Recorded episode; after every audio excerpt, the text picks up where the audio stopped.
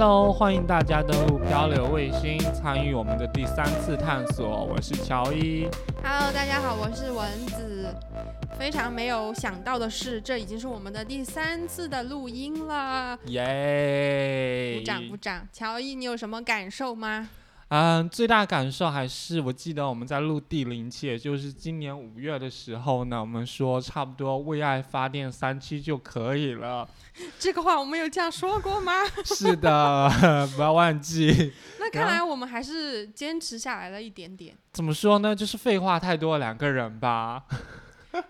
那也还是一个不错的开始。我希望我们可以继续保持这个态度，这个热情。我觉得是没有问题的，我们的爱还是非常的多的。对，我们现在还是有一些激情。对对，没有想到呢，就是从录制第零期到我们现在录制第三期的节目，哇哦，我人生也开始发生一些改变，比如说我换上了牙套，对对对对对现在我们就是牙套姐妹花嘞。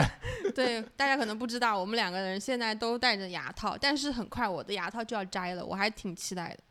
没有想到是一场接力赛，但是我觉得关于牙套和牙医这个事情，我们也有挺多 我故事可以聊的。这个医疗体系肯定是值得一提啦，让我们就是找个时间好好聊一聊。有的时候觉得还是挺神奇，就是我们居然已经 survive，就是在这边好些年了。我来这边都已经四年了，对，然后呢，我本人也来这里五年了，此处应该有掌声，我给你开一瓶啤酒庆祝一下。感谢。啊呜、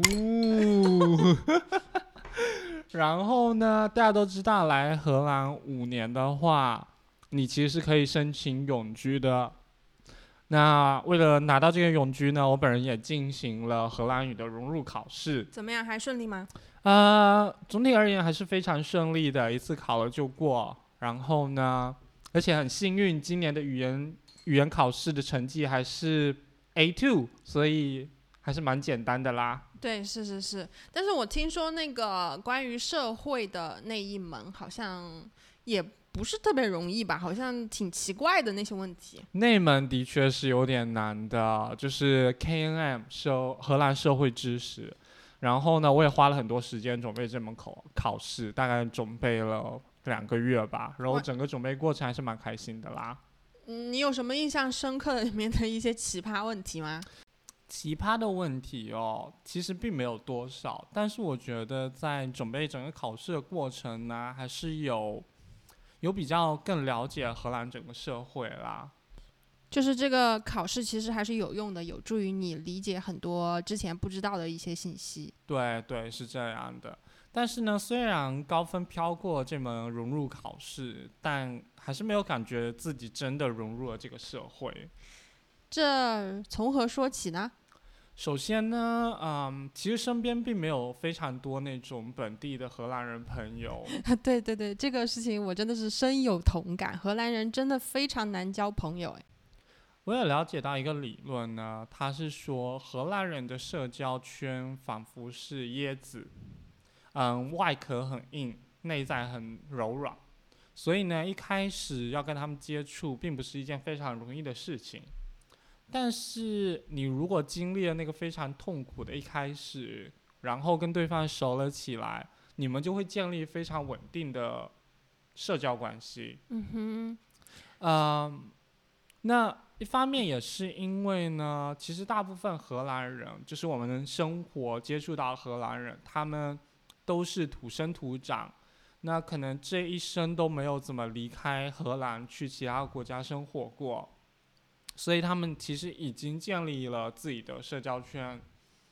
那这种社交圈里面，往往都是一些你知道从小到大的朋友啊，所以其实他们真的需要新的朋友吗？就是要做那些投资，对他们而言也是一件有风险的事情啦。对啦，我有听说这样的说法，是说他们不太愿意去交一些国际的这样的一个朋友，因为很多在这边来生活的外国友人，其实就是可能来工作个几年，待一待，然后又换其他地方就走了。如果是说要把很多的精力投入在这个样子的朋友身上的话，那他隔一段时间来了又走，来了又走，这样其实他们也比较费精力，所以他们好像也不太愿意去交很多的外国朋友。就很多的朋友都是他们从小真的是一起长大的这个样子的一些朋友。嗯，我是之前有过荷兰 date，的确坦诚了。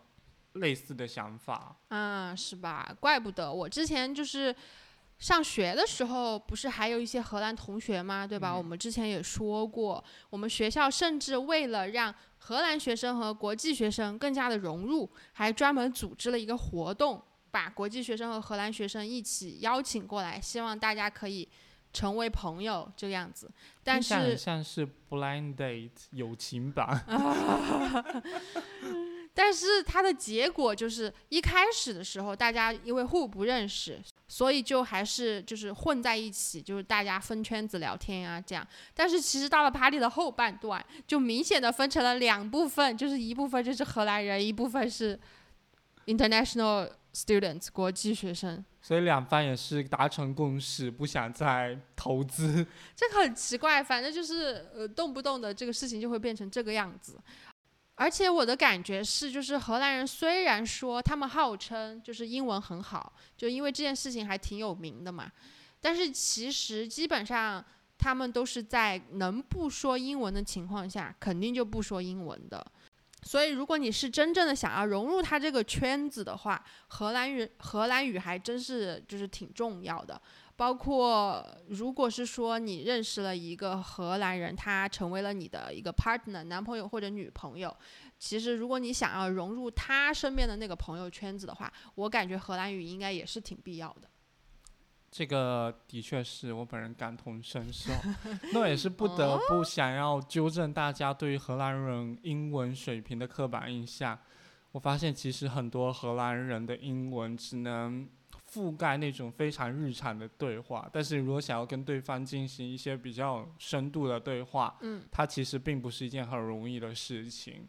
他们经常会想不到一些字。然后一个非常有意思的例子，就最近发这两天发生的，就是我跟我朋友，啊，就是我跟我荷兰朋友在聊天，然后聊着聊着，他就突然窜出了这么几个字，他说，every five yard。就是 every five year，就是一个中，就是一个英文和荷兰语串在一起的句子。我当时想说，你太好笑。但是这个也不能说他们了，因为我们自己的英语水平 也没有很高，我们不应也经常是想说什么就卡住，这没办法，就大家的母语都不是英文，对吧？所以其实我们。更多的阻碍还是在语言上面，就是我们如果学荷兰语，我们的荷兰语又很难去覆盖到比较深层次的对话，嗯，那他们的英语也很难覆盖到我们可以用英语去讨论的深层次的对话，导致这个沟通没有办法深入，也导致情感没有办法深入了。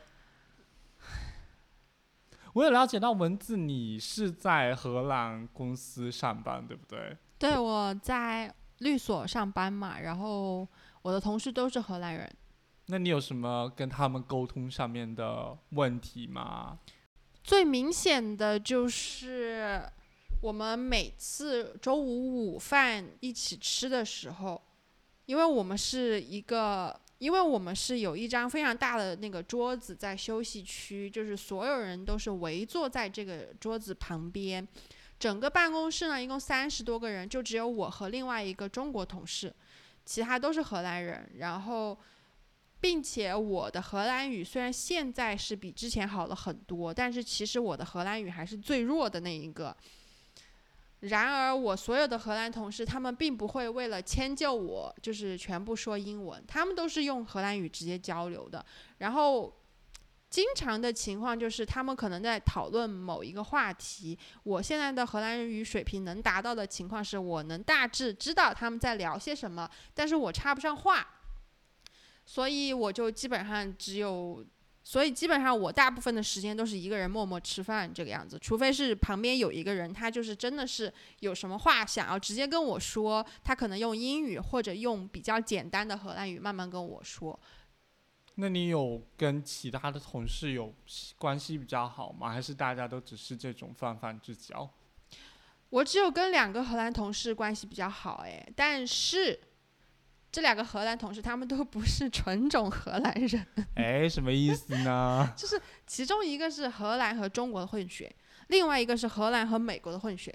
啊，对，可以说我身边没有一个正儿八经的，就是呃父亲和母亲都是荷兰人的荷兰人的朋友。嗯，就很奇怪，虽然我生活在一个就是充斥着荷兰人的空间，但是我就是没有正儿八经的荷兰人的朋友。呀，就是你要交到的荷兰人的朋友，还是他们本身就要出生在一种一一种比较嗯国际的环境下，或者是他们有国际的经历。对我感觉是这个样子，就是如果他们有一些更加国际化的背景的话，他们是会更加的呃思想开放一点，然后他们更乐于和其他的外国友人交朋友。这也很合理啦，因为一个理论也是说，大部分留在本国的人都相对于那些有过国际经验的人更加保守。嗯，OK，那其实抛开荷兰人很难交朋友的这一点，这是我们在这边生活之后才有所经历和体验到的感受。其实荷兰人非常有名的是，大家会说他们是非常直接的人，但是我不太了解为什么，就是说会产生这样的一个情况，就是。结果就是他们现在好像生活方式，或者是表达也好，或者是习惯也好，他们其实都非常的直接。我不是特别的理解之前的一些历史情况。如果你你学过一些融入考试的内容，你对这方面有没有什么知识呢？我个人了解到，我觉得可能是三方面的原因啦。第一方面呢。就是荷兰是受过宗教改革的国家，然后整个国家的主导其实是新教。新教它一直都是鼓励人们对权威提出质疑，然后呢倡导诚实和坦率的宗教实践，这是第一个原因。然后第二个原因呢，也是因为荷兰打跟荷兰跟西班牙打完八十年的独立战争之后，从独立呃从西班牙独立出来。它就没有非常明显的等级结构。嗯嗯，然后第三个原因也是因为他们其实从一九八四年的王国宪法以来，至今都一直有言论自由相关的规定，允许公民非常自由的表达他们的意见和观点。所以呢，我觉得这些因素累积起来就。导致整个荷兰文化，它非常注重诚实和开放的交流方式。嗯，那你有没有什么经历过的类似的发生在你身上的故事呢？就是你有没有被他们的这种直接给 shock 到？当然是有，因为我觉得有时候直接可以跟嗯粗鲁画上等号。粗鲁？对，粗鲁。粗鲁，对，还是粗鲁？粗鲁，嗯，就是呢，我之前有一个同事，啊，是荷兰人，然后我跟他都在做一个项目，然后他是整个项目的主管，我就跟他在跟进这个项目。那在跟进的过程当中，我也是有一个非常简单的需求，我就问他说啊，那你能不能？先完成这个需求，因为它也其实很简单，也不怎么花费时间，所以你可以 有一个优先级。就是因为这个事情很简单，所以你问他能不能先做这个事情。当然，一方面对啊，对啊，然后当然一方面是因为这件事情也可以让我在这个项目里面可以去推进我的我在处理的事情。嗯哼。然后呢，他就直接拒绝了我。然后这样说，OK，fair enough，拒绝的话也没什么关系，可能他也是觉得，也不可能因为这件事情很小，我就直接给你安排优先级，对吧？就跟你刚才反应一样。然后呢，我就觉得 OK，fair enough，那我就下一次等到你那个 spring 开始的时候，我再跟你去敲这个优先级，看能不能挤进下一个排程。嗯哼。但是呢，我非常印象深刻是他拒绝我的理由。嗯。他就说他觉得这个东西完全没有什么价值。哇哦，他不是跟你说要先来后到？没有，他不是说这个，当然也不是先来后到的问题，当然是优先级的问题。然后呢，他就说这个东西没有什么价值，然后他就觉得他现在了解这个需求就已经在完全浪费他的时间了。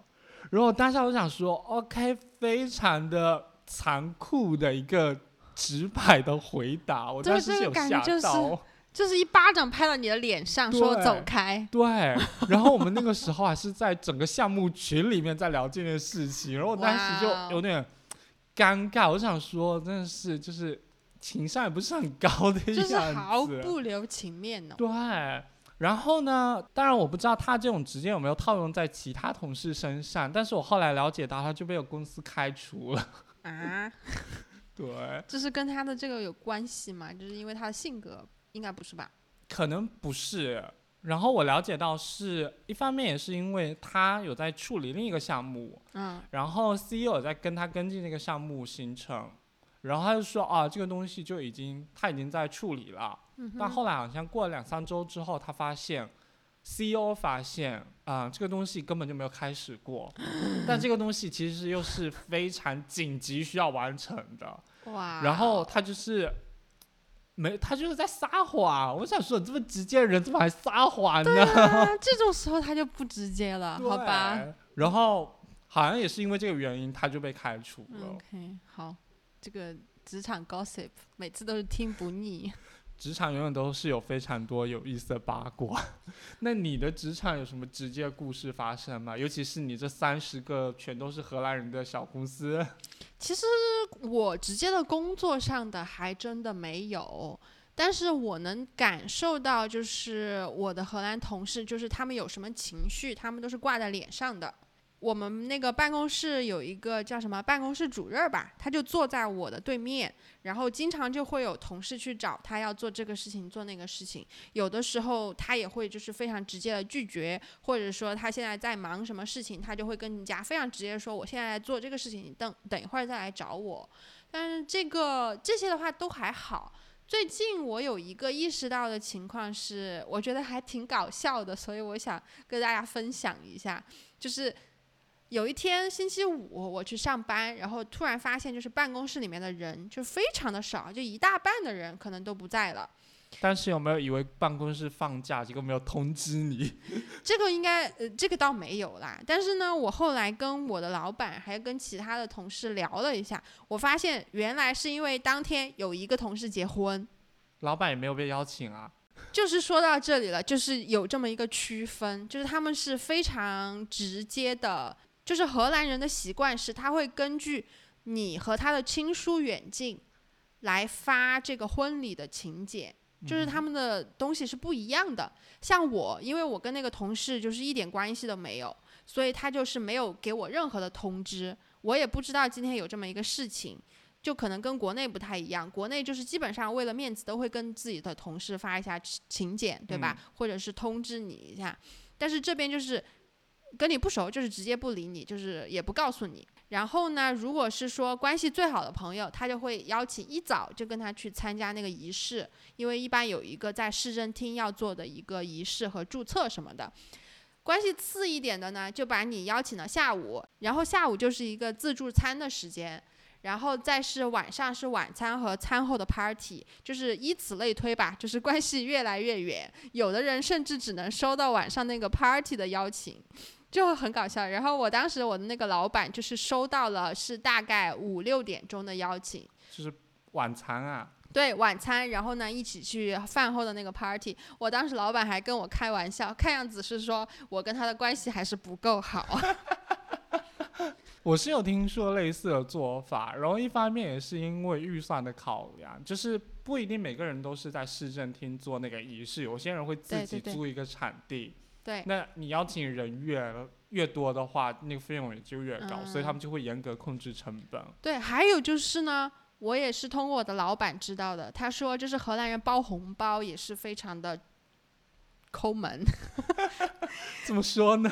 因为像我之前去参加德国朋友的婚礼，就是我们两个给别人包的红包大概是一百五十欧这个样子。嗯，我就跟我的老板说了。然后他就说：“哇，那你们包的还挺多。”他说：“我结婚的时候，有的荷兰人包的红红包甚至只有十欧、二十欧，真的非常夸张，就非常小。一个生日礼物的预算都比较高呢？是的，就是反正就是包这种小红包，好像是非常常见的事情。嗯，我是有听说他们的红包都不会太大，他没有在真实的想要说就是赞助这个婚礼。但是我觉得这也不太合适吧。我的感觉是，至少你应该给一个能够 cover 掉你的这个吃饭呀这些费用的这个金额。嗯，我觉得可能也是要看你跟就是结婚的人的感情怎么样啦。如果是那种只是被邀请到婚，就是餐后 party 的，好像也没有什么必要包，就是六七十哦。我只是去跑个趴，我只要一个，你知道，就是夜店入场费的金额就够了。那倒也是。你也让我想起来荷兰人对于邀请嗯对方到 party 或者是 party 开始这个时间，它背后的内涵。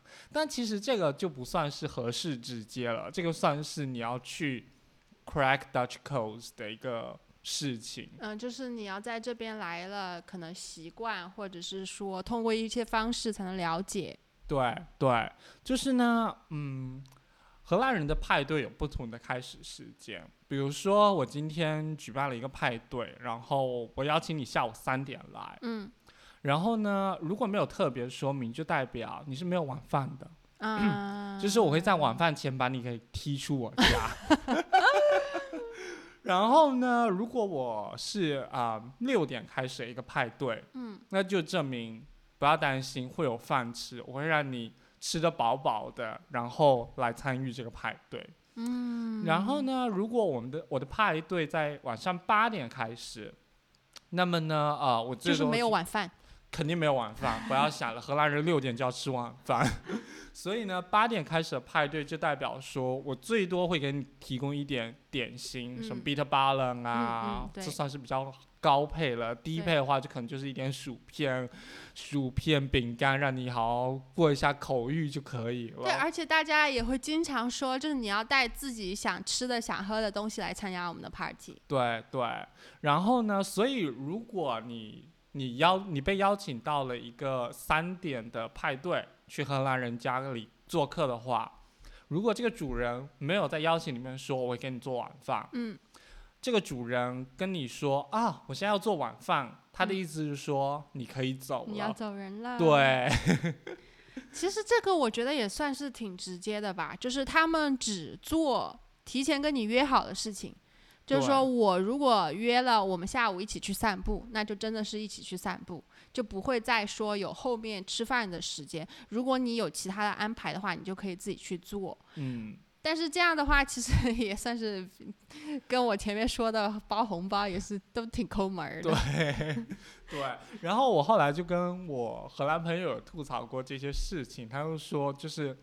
为什么？为什么？为什么对方要提前告诉你有没有做晚饭？是因为他们会提前做啊采购嘛，grocery。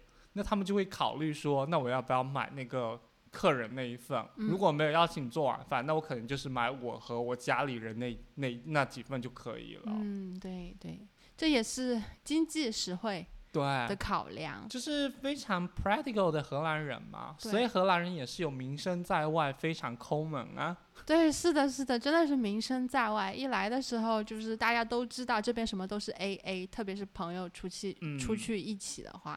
嗯，毕竟 Go Dutch 的 Dutch 就是荷兰嘛。是是是，这个事情连我的荷兰老板都跟我吐槽哎。怎么说？发生什么故事了吗？发生什么离奇的荷兰故事了吗？也不算离奇，但是呢，他其实是跟我吐槽他自己的荷兰同事。我觉得可能是因为他本身的生活习惯比较就是中国化一点，包括他的太太也是中国人。嗯，然后他也比较热情好客，比如说他出去吃饭跟别人一起的话，他就会主动买单。这个事情也发生在他跟我们其他同事出去的时候，一起吃饭，他也买单了。晚上的时候，大家又一起去 bar 里面去喝酒、聊天啊什么的。这个时候呢，就是我的其他同事付的付的这个酒钱。我的老板就觉得，哦，那我都跟你付了这个吃饭的饭钱，因为饭钱在这边不便宜嘛，大家都知道。那这个时候是不是就是这个喝酒的钱，你肯定就不收我的了？嗯。但不收我这份了。对，但是他没有料到的是，他晚上睡觉之前还是收到了来自同事的这个 Tiki 账单，Tiki 就是我们这边这个付款，就是类似于个人之间付款的这么一个收款码的一个东西，所以他就非常的生气，然后他后面就是实情这个事情过了好久之后，他还要跟我吐槽，就是说自己的荷兰同事实在是太抠了。因为荷兰同事的抠门导致夜不能寐。我觉得他还是有受到一些荷兰同事的冲击，文化冲击。虽然他也是一个荷兰人。可能是因为过度中国化了，所以进入这么荷兰化的情境时候，也是有一种哇哦，OK，还是被自己的种族、被自己的民族特性，有的时候会惊讶到。对。你有类似的一些情况吗？或者故事可以跟大家分享吗？你说关于荷兰人抠门吗？对呀。我呢，我觉得我身边，我身边倒是有听说过类似的故事。就是呢，我有个朋友，中国人，他约了一个荷兰男子，嗯，到家里快乐的玩耍，嗯，你知道成年人嘛。然后呢，你知道在荷兰大部分地区停车你都是要付钱的嘛？对对对。但是有时候在一些地方，在一些时间，你可以免费停车。那我朋友家附近呢，它是付费区，嗯，那这个荷兰的男子。他在去我朋友家开车去我朋友家之前呢，发现这个事情，就做少少的研究，想说这一次快乐玩耍要花多少钱这样子。荷兰人真的很爱计算这些费用，真的真的。然后他就发现哦，我朋友家附近是付费区，但是呢，他还去了吗？去了去了，因为他发现距离我朋友家大概十五。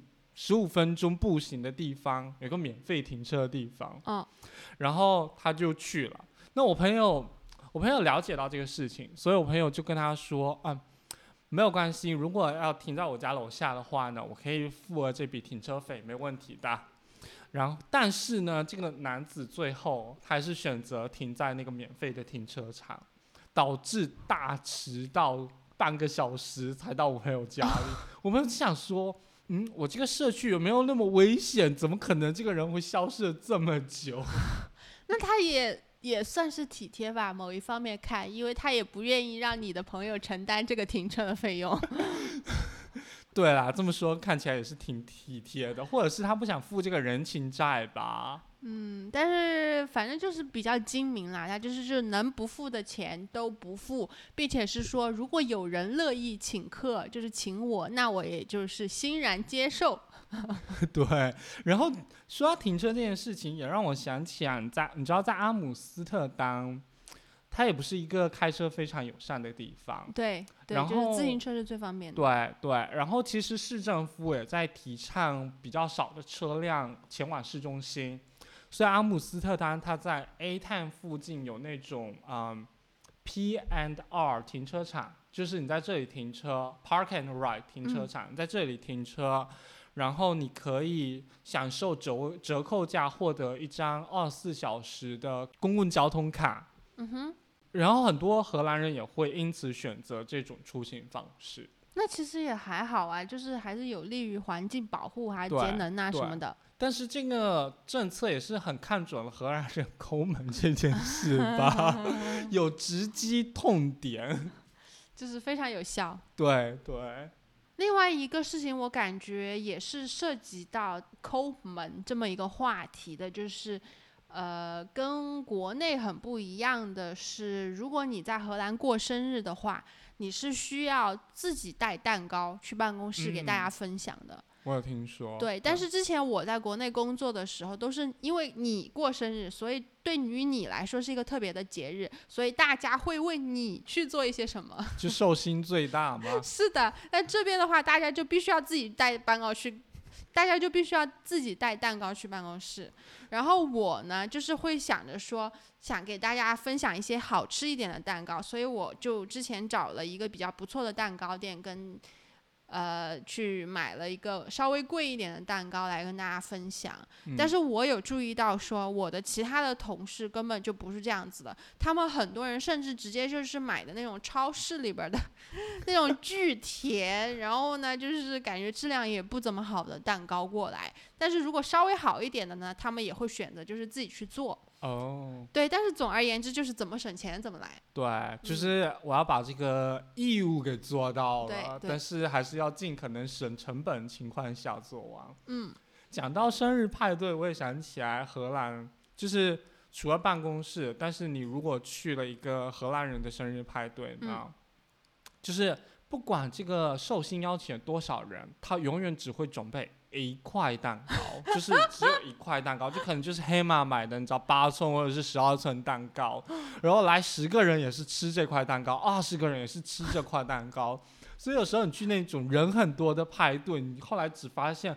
自己只能拿到巨小一块蛋糕，想说，嗯，就是走个形式没有关系。因为我只有一个人过生，所以我只有一个蛋糕。也也 make sense，对对对，是这样没错。不过荷兰人做过生日还是也是会大方啦，就是酒水方面的供应也是蛮多的啦。嗯，大部分都是只会提供啤酒，因为人人都喝啤酒。一般来说，对对对如果你如果准备红酒啊，或者是白葡萄酒啊，大家口味都不一样，所以嗯有时候可能会浪费。嗯所以大部分都是都是买啤酒，然后有一些就会买那种超市自有品牌的啤酒，就是最便宜的。反正大家只是来开心，也不是真实来喝啤酒的，对，也会有这种情况发生。然后讲到派对呢，我觉得还有一个非常有意思的事情，就是我发现到荷兰的派对，最后结束的时候，大家肯定都是做成一个圈，然后在那边聊天。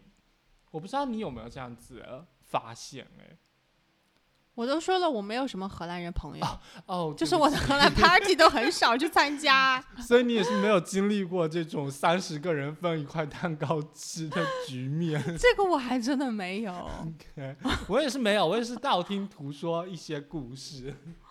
哦，那你还有什么体会到他们日常生活中比较抠门的事情吗？就是除了派对以外的，因为我们讲蛮多这种派对啊、聚会啊什么的事情。嗯，我一直以来其实也是有一个困惑，嗯，就是对于荷兰人洗碗的方式，什么洗他嗯哼啊，他们洗碗跟我们有区别吗？还是有一点点区别的。就是撇开那些用洗碗机的人，我说手动洗碗这件事情呢，就是呃，我不知道你你平时怎么洗碗的呢？我有洗碗机，就是我用了洗碗机之后就离不开它了。平平，那你如果需要手洗的时候，你要你会怎么洗碗呢？那就是正常的手洗啊，用洗洁精啊什么的，然后再洗啊。嗯哼，嗯哼，具体什么步骤呢？啊，那就是一，把这个碗先用水冲一下，然后二抹上这个洗洁精，然后洗干净，然后呢再三再把这个洗洁精冲掉，然后再去晾干，或者是用把抹布把它擦干。嗯，那荷兰人洗碗的方式跟你蛮像的，就是一先用水稍微冲洗一下，二用洗碗呃用那个洗洁精这样子，但是他们没有第三步，他们不把洗洁精冲掉，他们会直接拿那种呃毛巾直接把洗洁精擦掉，啊，然后就把那个碗盘给收起来了，所以省去了晾干的成本，也省去了一些水费。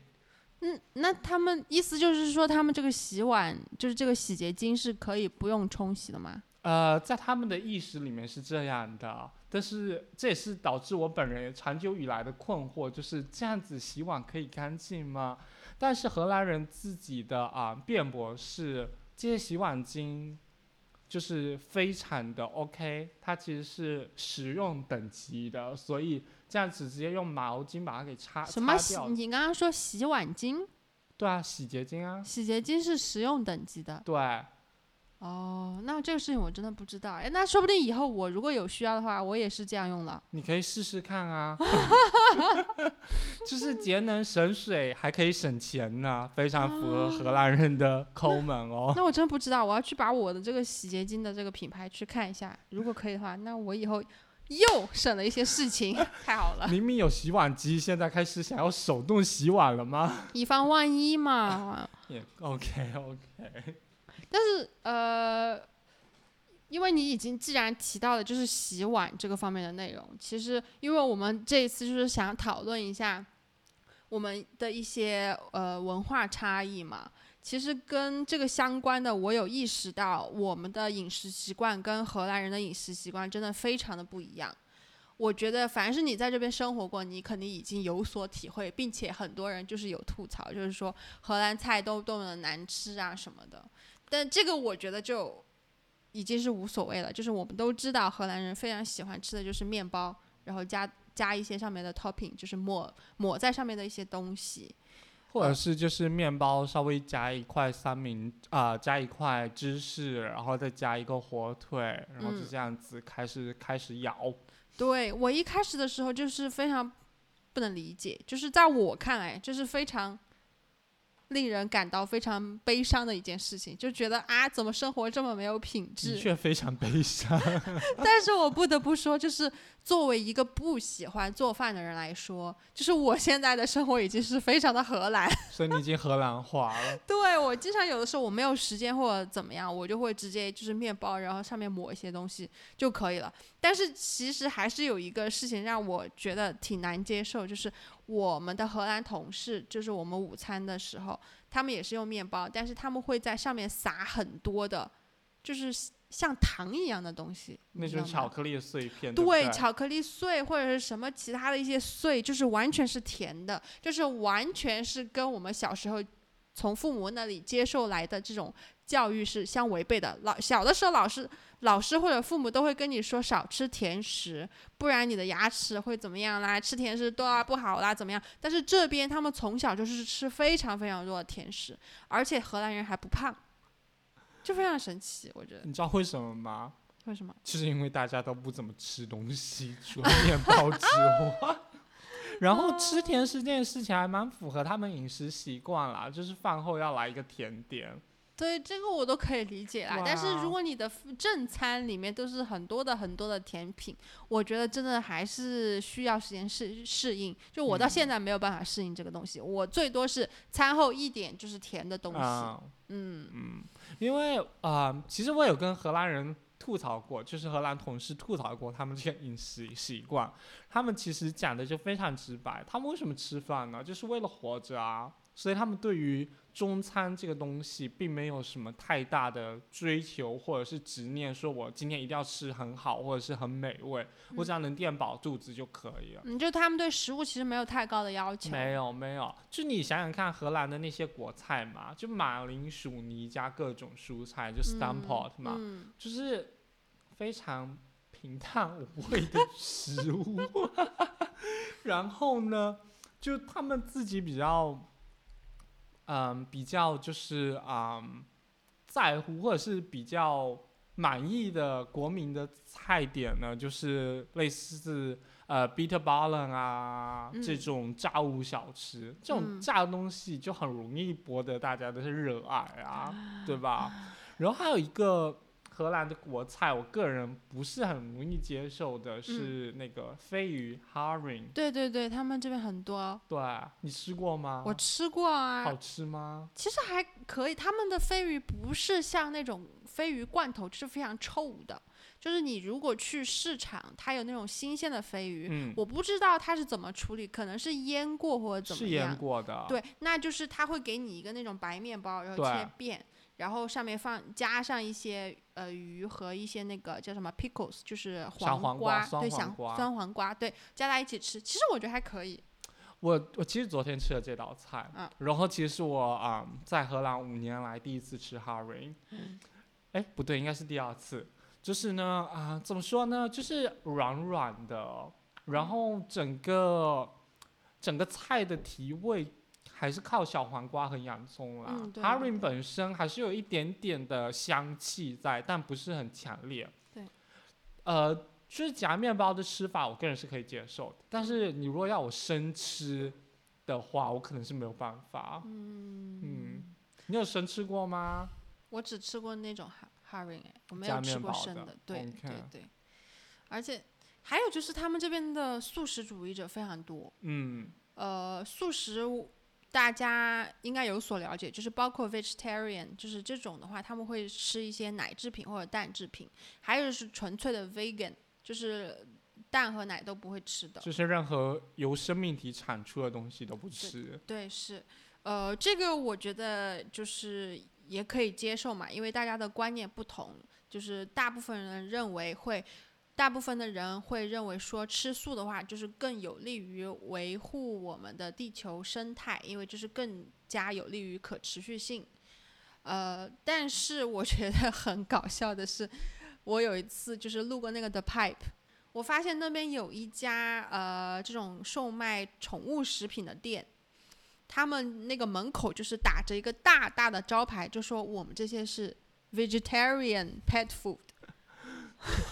我有，我最近的确也有发现有这种现象开始产生，就是开始给猫猫口口喂素食。对我真的大为震惊，因为你想，就是像你养的宠物这些，它们就是其实天生下来就是要吃肉的，对，然后你硬生生的要把它也变成一个素食主义。我觉得这样是不是有点不公平啊？就是因为你就是养了一些宠物，本来就不是他自己所要想要的，可能他可能就是想要自由自在的生活啊，或者怎么样。但是他既然已经成为了你的宠物，就是连他吃的东西都不不再能够是他就是原生本身的这种本能的要吃的东西，而是被变成了素食主义。我觉得是有一点夸张了。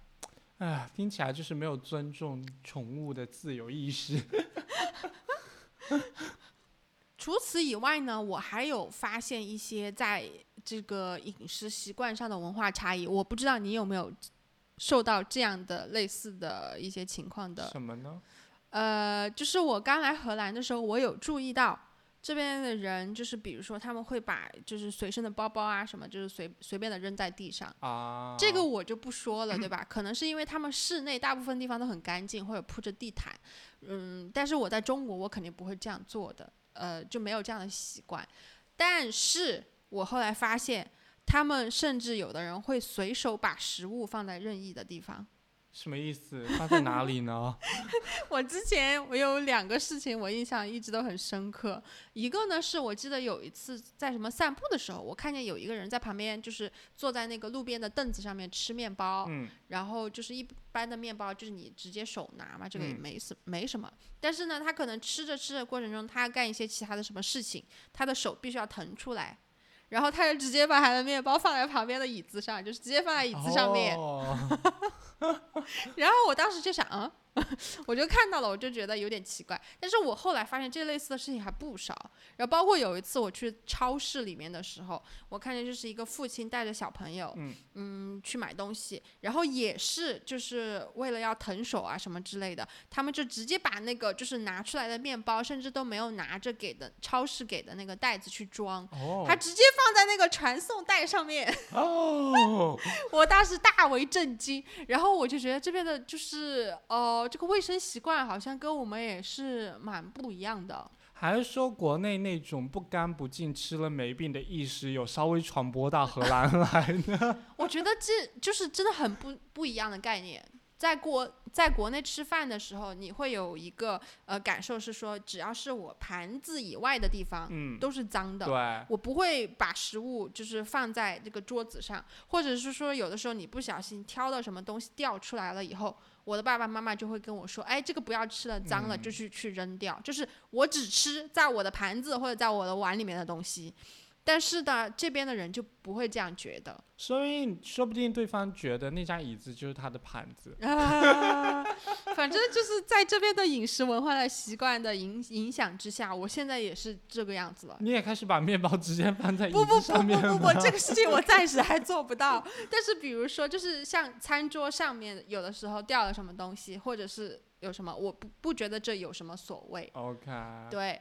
呃，就可能不太一样吧。这国内就是除了盘子以外，就是在桌上和在地上其实没有区别。嗯，在我家在桌上还是 OK 的啦。哦。因为就是它是你自己家嘛，所以你大概也知道它的一个卫生状况是什么样。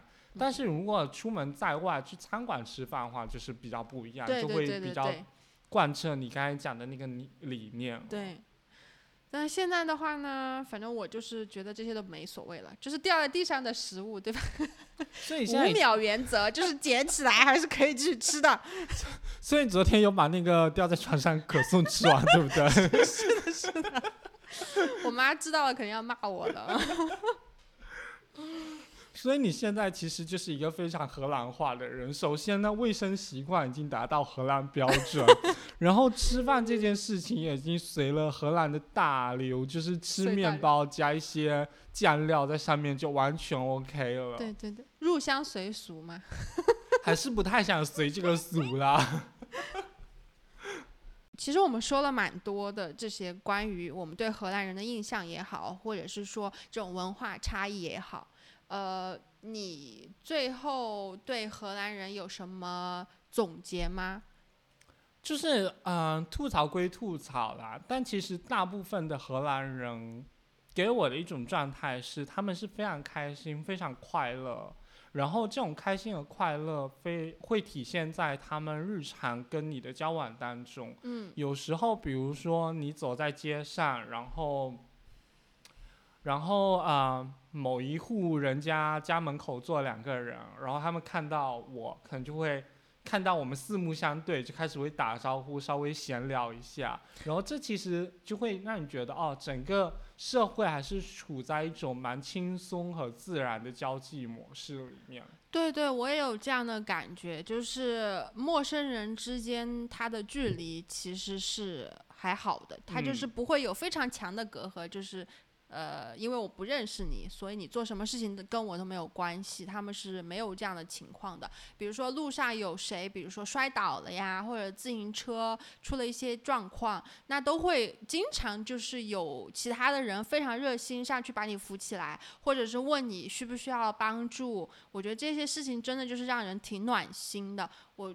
估计也是因为这类类似的事情，所以我一开始来的时候，我会对荷兰有一个这样的印象，就是说这边的人很热情，包括是说我有注意到，就是我们去坐公交车的时候。